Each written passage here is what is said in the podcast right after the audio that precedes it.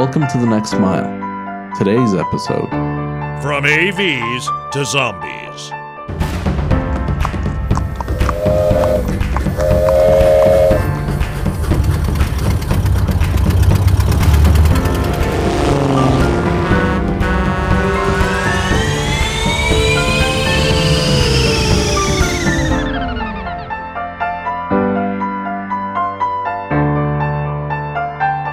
Cars have come a long way since they were first conceived. introduces these kinds of horseless carriages, no longer would people have to hassle and care for the animals that came along with travel. No more manure. As the idea of driving became more likable to the public and cars became more advanced, their role in society grew. In part due to the popularity, but also due to some nefarious tactics taken by the auto industry. Our community leaders started to shape our surroundings to adapt to our growing use of vehicles. This sounds like a good thing, right? It is a good thing for communities to advance, along with the technology available. It keeps us in the present, rather than in the past. But, as cars gained the spotlight, other community infrastructure began to lackluster. You, you know, we kind of made a mistake uh, well over 100 years ago. When the automobile came around, we were told this was safe, it was economical, it, it was pollution free because it didn't have horse droppings, and it was the greatest thing for cities. And modernists in cities began to talk about a modern city had to be an auto city. This kind of criticism comes from years of experience. Samuel Schwartz has been in the transportation industry since the late 1960s. He started as a cabbie in New York and rose to the ranks of traffic commissioner and the DOT's chief engineer for the Big Apple. He popularized the term gridlock while pushing New Yorkers to think differently about traffic. At one point, he even toyed with the idea of banning cars altogether in certain red zones. To say the least, he knows a thing or two about traffic and transportation systems as a whole. The years have only honed his focus on how to solve the Rubik's Cube of transportation. Specifically, with his last book, No One at the Wheel, driverless cars have become his most recent target of consternation. He tells me the way society is headed right now, as far as AVs are concerned, we might be making the same mistakes we made the first time around with cars.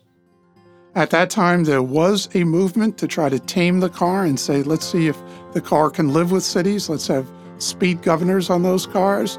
But the movement to protect cities and walking and biking was pretty much destroyed by the automobile interests. And by 1930, it was all over. Every city followed suit, became a rubber city. Then, post World War II, we came the interstate system. Every program out of the federal government was to encourage people moving, people of means moving into the suburbs, uh, building more roads to the suburbs, and soon we couldn't live without the car. Whereas we lived for centuries in a different way and we got around with our feet. So we made a lot of mistakes in the past. We widened roadways, narrowed sidewalks, prohibited people from walking in various areas. We destroyed transit systems. LA once had the greatest transit system in the United States, destroyed. Almost every city had their transit systems destroyed because partly conspiracy, uh, and in fact, there were convictions against car companies and related companies, but also because city fathers, modernists, and others thought the car was the greatest thing. And it's part of the reason I, I wrote my book, No One at the Wheel. We're about to undergo the same sort of thing with a new form of automobile. We ought to be smart this time and have a more balanced approach. The shifts we made early on also affected people's perception of the transit system.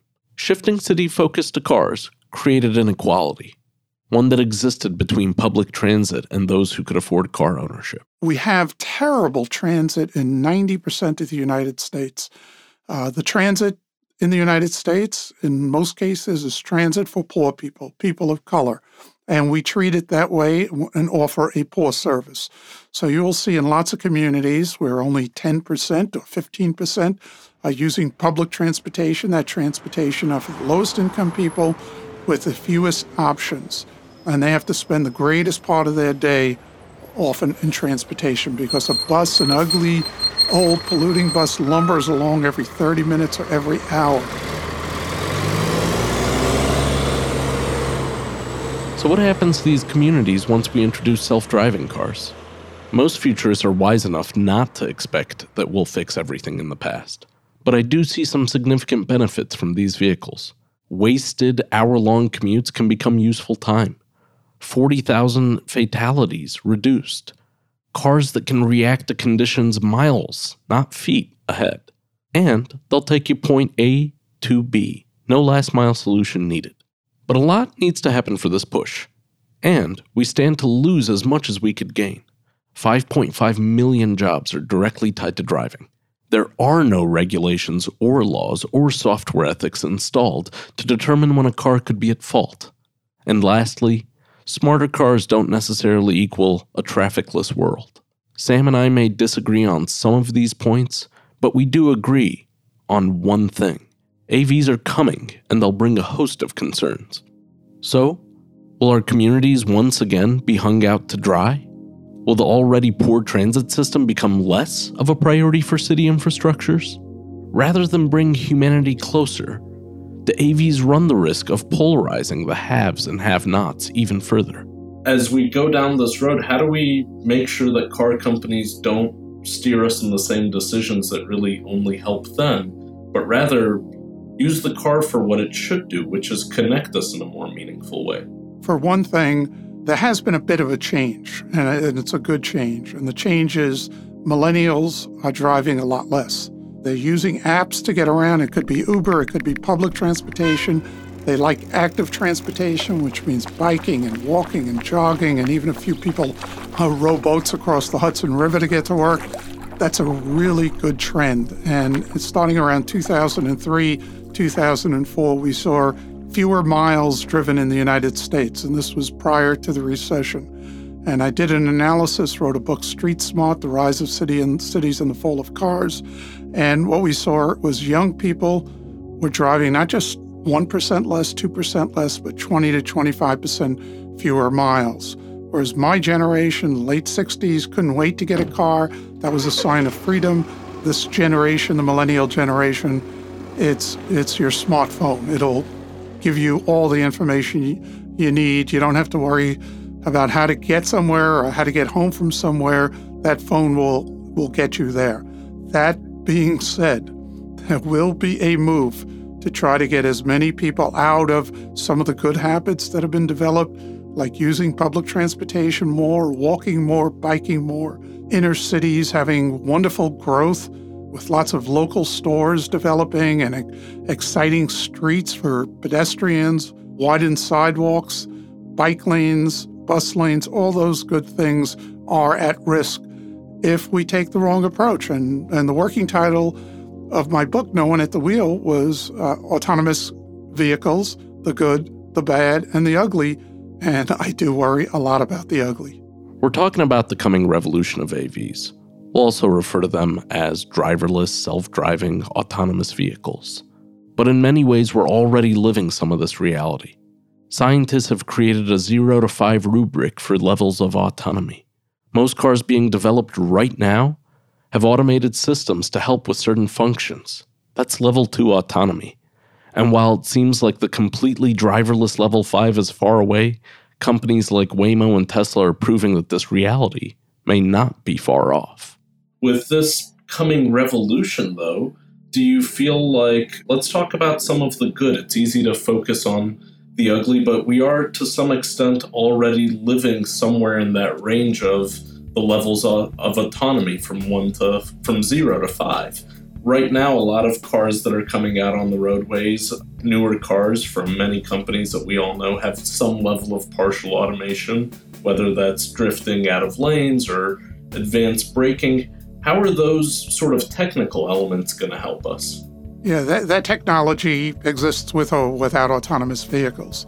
So, uh, front collision warning systems with automatic braking, the Insurance Institute has uh, done some studies that said that could reduce serious injuries and crashes by more than 50% or about 50%. Lane control devices, and uh, cruising and other warning systems, blind spot uh, warning systems, can also reduce crashes in double digits. So we need not wait to see sharp reductions in crashes. But unfortunately, what we're seeing, even with that technology in the United States, is a sharp rise in pedestrian fatalities. We haven't seen anything like this since the early days of the car. We were reducing pedestrian fatalities for the longest time and reducing overall fatalities. But pedestrian fatalities are on the rise. Some of it may be technology, maybe drivers' inattention, maybe walkers' inattention. But part of it is also we're, we are buying heavier and taller cars. I recall a, an emergency room physician when I was commissioner coming to see me and saying, We're seeing something different when people are getting hit by cars. It used to be with sedans that it was leg injuries. And now with the SUVs, we're seeing chest injuries. So we're seeing far more serious injuries and more fatalities. And so we have heavier vehicles, we have technology in which we're relying on, yet we're maybe uh, not paying attention as much. Same thing uh, with walkers that are out there. And we've seen an incredible rise in pedestrian fatalities and an overall rise in all traffic fatalities. But these devices, for the most part, this technology could be very good if we use it wisely. I feel like the average layperson out there sort of takes for granted uh, how transportation around us works. They they feel like this is a card that they are dealt, not an active conversation that they can be a part of. Why do you think that citizens should take a more active role and more serious role in talking about this? This is common in all infrastructure. We expect to turn on the faucet and water will come out, turn up the heat and we will get warmer.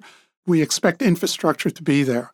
And we count on people in government to uh, provide that infrastructure and we don't ask too many questions about it. The reality is the infrastructure in the United States, whether it's road infrastructure, bridge infrastructure, rail infrastructure, is in terrible shape. The American Society of Civil Engineers, I'm a civil engineer, member of the society, generally gives out grades of C minus to, to D with our infrastructure. We have numerous bridges that if we don't pay attention to, if we don't do the basic maintenance, we're first going to ban trucks and ultimately ban cars, and some of those bridges may fail. We see transit systems spending too much money on basic repair issues when, had they been able to, and had the money in the first place to maintain the systems, they could have done it for a lot less money. So the public should take a real interest because when you allow infrastructure to fail, you pay an enormous price in so many ways.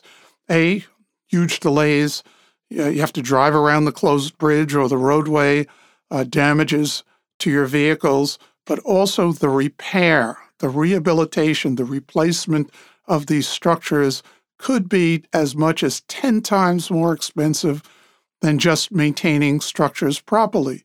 And that means the money's coming from somewhere. Maybe it comes from schools. Maybe your taxes have to be too high because of the mistakes that we are making.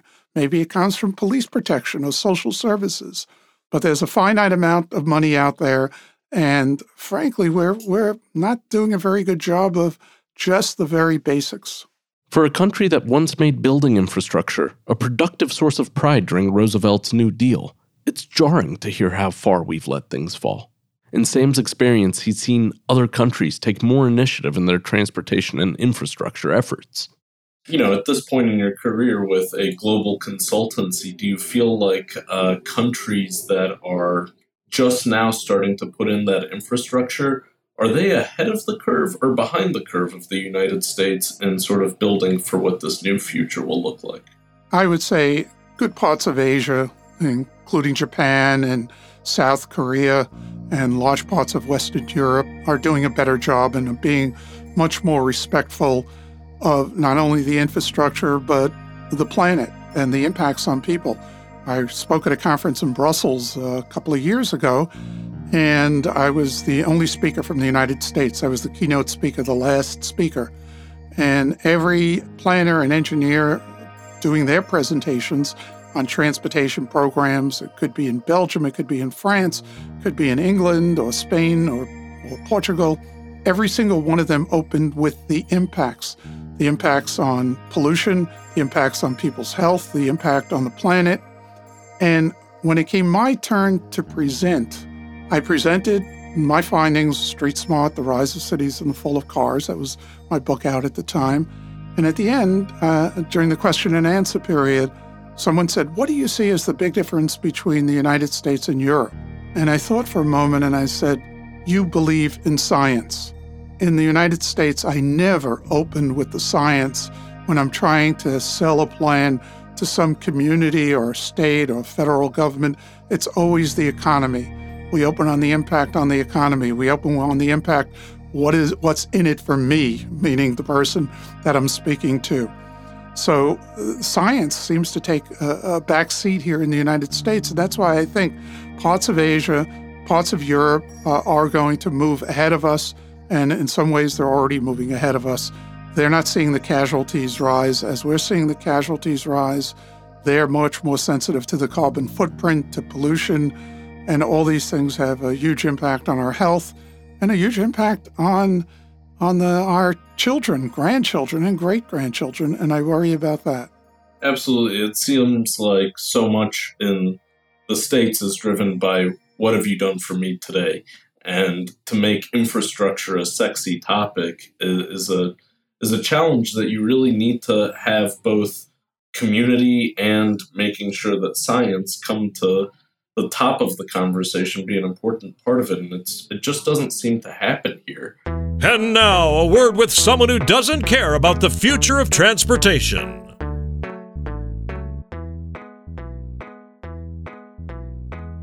Okay, uh, can you tell me your name? Jack Not. And how old are you, Jack? Four. Can you tell me what you know about cars? They go so fast because they have tires, but if they have tires, um, black um round things go on them, so that's called a shield. Right now, when you get into a car, who's driving the car? People. Who drives you around? Daddy, mommy. Who's the better driver? Um, mommy. How do mommy and daddy drive? What do we do when we get in the car? Push the gas pedal and steer. Who's the safer driver? Mommy. Do you think you'd ever let a computer drive for you? No. Why not? Because computers don't have hands. What do you mean computers don't have hands? I don't see a hand on your computer. What if I told you that one day soon computers are going to drive for us? Yeah, computers um teach us the way to go also. What if I told you when you drive a car, you're not going to have a steering wheel? You're just going to sit in the car and push a button, and it's going to go wherever you tell it to without you hitting a pedal or steering. Does that sound scary? Yeah. Why do you think computers are better drivers? Cause, cause they um don't crash. Really, computers don't crash, but people crash. Yeah. Remember, you crashed the person that person didn't know how to drive a car and then he looked at that way and then he student he crashed. Yeah, and I'm very angry at that person. But daddy, if com if you say um computers go past that car that, or, or if you say computer crash the car, you, it will crash. No, I think part of what's going to happen is the computers know that they should never, ever crash the car. Yeah. Won't that make monster truck races boring if the computers aren't crashing anyone? Yes. Do you want an electric car or a gas car? Electric car. Electric cars don't crash, they just go like this fast. What about gas cars? Are those old or new? Old. What happens if a car hits someone on a bicycle? You will fall off and die. Do you think a computer car would hit someone on a bicycle? No way. No way, because computers don't crash, right? Yeah. And then so you have an electric car with a computer in it, and you just get in and you hit a button. Does that sound like fun? Yeah. How fast do you think the cars go? A car's faster than an airplane? No, airplane faster. How much faster? There's like this fast. What else do you know about cars that you can teach me? If you put your hand under the tire, um, it will squish your hand. Well, Jack, this was really helpful. I learned a, a lot about cars. Okay, I'm all done. You're all done. Okay. This has been a conversation with people who don't care about the future of transportation. While my four year old son didn't exactly crack the code on the next generation of cars, I love talking to him for two reasons. At Beam Imagination, where we produce the Next Mile podcast, we try to radiate goodness through our storytelling work. That requires maintaining a childlike curiosity about the future. It also reminds me that we like to work with brands who are focused on making a better tomorrow for our kids. The experts on this podcast who are shaping tomorrow's transportation will hopefully get everyone, even Jack, to care about where our world is headed. And now, back to our conversation with someone who does care about the future of transportation, Sam Schwartz. So, to that end, how can we sort of tell the story of how this will help people, how this will benefit people? And No One at the Wheel, you outlined that the car of tomorrow may look very different and it may help a family live a more normal life where not everyone has to build their day around the availability of a vehicle. Can you talk through some of those scenarios?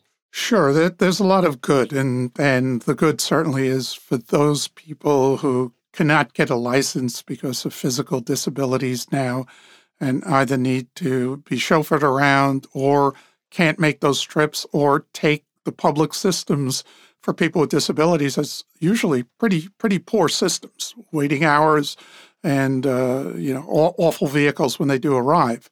So imagine a, a person who can't drive because of a visual impairment. That person may very well get into a car, have a license to take an autonomous vehicle from point A to point B, or C, or, or D, or Z, or Q, whatever it is. Uh, so that that's really wonderful for that. The way I would recommend the autonomous vehicles be rolled out is that they are multi-use, not individually owned vehicles. That they are a form of transit. We talk a lot about the fragmentation of the travel landscape with where we are right now and sort of technology coming together, we see our society going from planes, trains, and automobiles to scooters, bicycles, walking, cars, cars that are shared, public transit. How will public transit and uh, these other forms of travel, whether that's you know air travel, supersonic travel, how will having these different tiers be impacted by the rise of AVs or driverless vehicles? Well, you're right. Uh, and in my 50 plus years of career, I have never seen such change as we've seen in this past decade. And we kicked off the de- decade with Uber and Lyft and Via and Juno Gett and a whole bunch of other car services. And when those services came around, the promise was we will improve the life of cities. We will improve traffic, reduce traffic congestion. We will take people that last mile to transit. Well, how did it turn out? Very few people came out of their cars. In New York City, 10% came out of their cars. In Denver, it was 20, 24%. In Boston, I think it was 18%. And in San Francisco, again, a minority came from driving. Most of it came out of public transportation, walking, other taxi services, and we saw a sharp rise in vehicle miles traveled and congestion, particularly in the center cities. And who did it serve? People of means. Again, it didn't solve that problem that we've been struggling with, where we have that lumbering bus in the lower income communities. They weren't there, they just weren't serving it. When bike share was rolled out in community after community, again, it was where the more well to do people were and it was in the denser areas. It's understandable, there's a business model there, but taking people out of public transportation again, not taking people out of the car. So, so far, with all these new modes, we haven't done a very good job of strengthening our public transportation systems. That doesn't mean that these systems, uh, we shouldn't have these systems, but sometimes I, th- I think we we have our heads on backwards. We, we're now having scooters for trips of a half mile, three quarters of a mile. Guess what? You could walk those distances in minutes. You don't need those kinds of vehicles. So we're making a, a lot of mistakes. I would say the areas that will encourage the greatest amount of walking and conventional biking and good public transportation are the ones that will succeed in the future. The others will be paralyzed with all these new vehicles that are out there and with autonomous vehicles just taking over in numbers far greater than we've ever seen. Remember, many of these autonomous vehicles will not even have a passenger in them. They'll be going from destination to destination, what I call zombie vehicles. I mean, here, here I am in Midtown Manhattan, or you could be in the middle of Chicago or Boston or so many other places, and somebody comes to a meeting with me, or I come to work, and I say, uh, park the car, and the autonomous vehicle that drops me off at my front door says, parking is $50. I say, go home and pick me up when I call you. And so you've got double the miles there. Just about every independent estimate on traffic congestion has said things are going to get worse unless we're smart about it. Sam is concerned about the future of transportation, and for good reason. Not only do people have to show their concern, but there has to be a mutual understanding about this importance of public transit with automobile companies. My hope is definitely that our generation, the millennial generation, can help steer some of those conversations. Uh, we we're in a capitalist country, and it almost feels like we've gotten to the point that for capitalism to survive, it needs to be capitalism with a conscience. That maybe it's not even governments demanding that money is put towards these transportation options, but that companies are volunteering it because they recognize that there's a benefit in them keeping communities together. And hopefully, uh, we can have those conversations and build toward a better future. How does the future of car ownership work? You know, a lot of the models I've seen really start to push us in the direction of fleet based vehicles. Do you see the average American giving up their personal vehicle? I see some giving up. I would say somebody that has two cars might go down to one car. Some people have four cars. Maybe they'll give up one or two of the cars because of the greater flexibility. But we haven't seen that yet with Uber and Lyft and all the other car services. That was a promise, but car ownership has gone up. So I'm not terribly optimistic that we're going to see a big change in that type of behavior. The ideal situation is, though, that it's fleet, it's fleet operated much easier to then charge the vehicles at night uh, electrically. It means that far less land. You know, when I think of uh, Atlanta, what I recall, and I've been there in a while, was downtown office building, parking facility, office building, parking facility. And it was like a checkerboard. You may not need all that parking. And that's one of the benefits we have seen from Uber and Lyft. Airports are reducing, that parking demand has gone way down. With autonomous fleet ownership, parking demand could go way down, and there could be a great opportunity. But then I see car companies putting out material that uh, just seduces people in their individually owned car. Volvo has a YouTube in which you wake up in the car, you have breakfast in the car, you do your work in the car, lunch arrives, I don't know if it arrives by drone. Uh, you then have a, a, a, conference meeting in your car, and then you have a romantic dinner in your car, and then you go sleep in your car.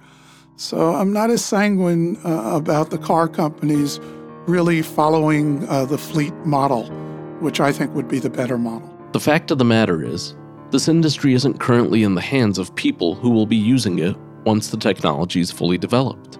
But it's that younger generation, that more energized youth movement embodied by the likes of Greta Thunberg, that understands that transportation comfort comes at a price. The millennial generation, the younger generation, you have to be concerned about 2050 because you'll be living in 2050 and 2075 and maybe your children and my grandchildren to 2100 and beyond. We're on a collision course. The planet is on a collision course. We can't keep using the same amount of energy. We can't keep emitting the same carbon footprint. We can't be so selfish that we only count on what's good for ourselves. We have to start thinking collectively what is good for our planet. Thanks for joining us on The Next Mile. Over the next two episodes, we'll continue to peel back the layers of driverless technology with two different companies, ClearRoad and TuSimple. Here's a sneak peek of what's coming up. We see ourselves as a technology company, and so on some level, we're agnostic to the particulars of the program. That being said, I think there is this this moment, there's this crisis, both on the, the, the traffic side as well as the, the, the financing side, to really shift into this other other paradigm.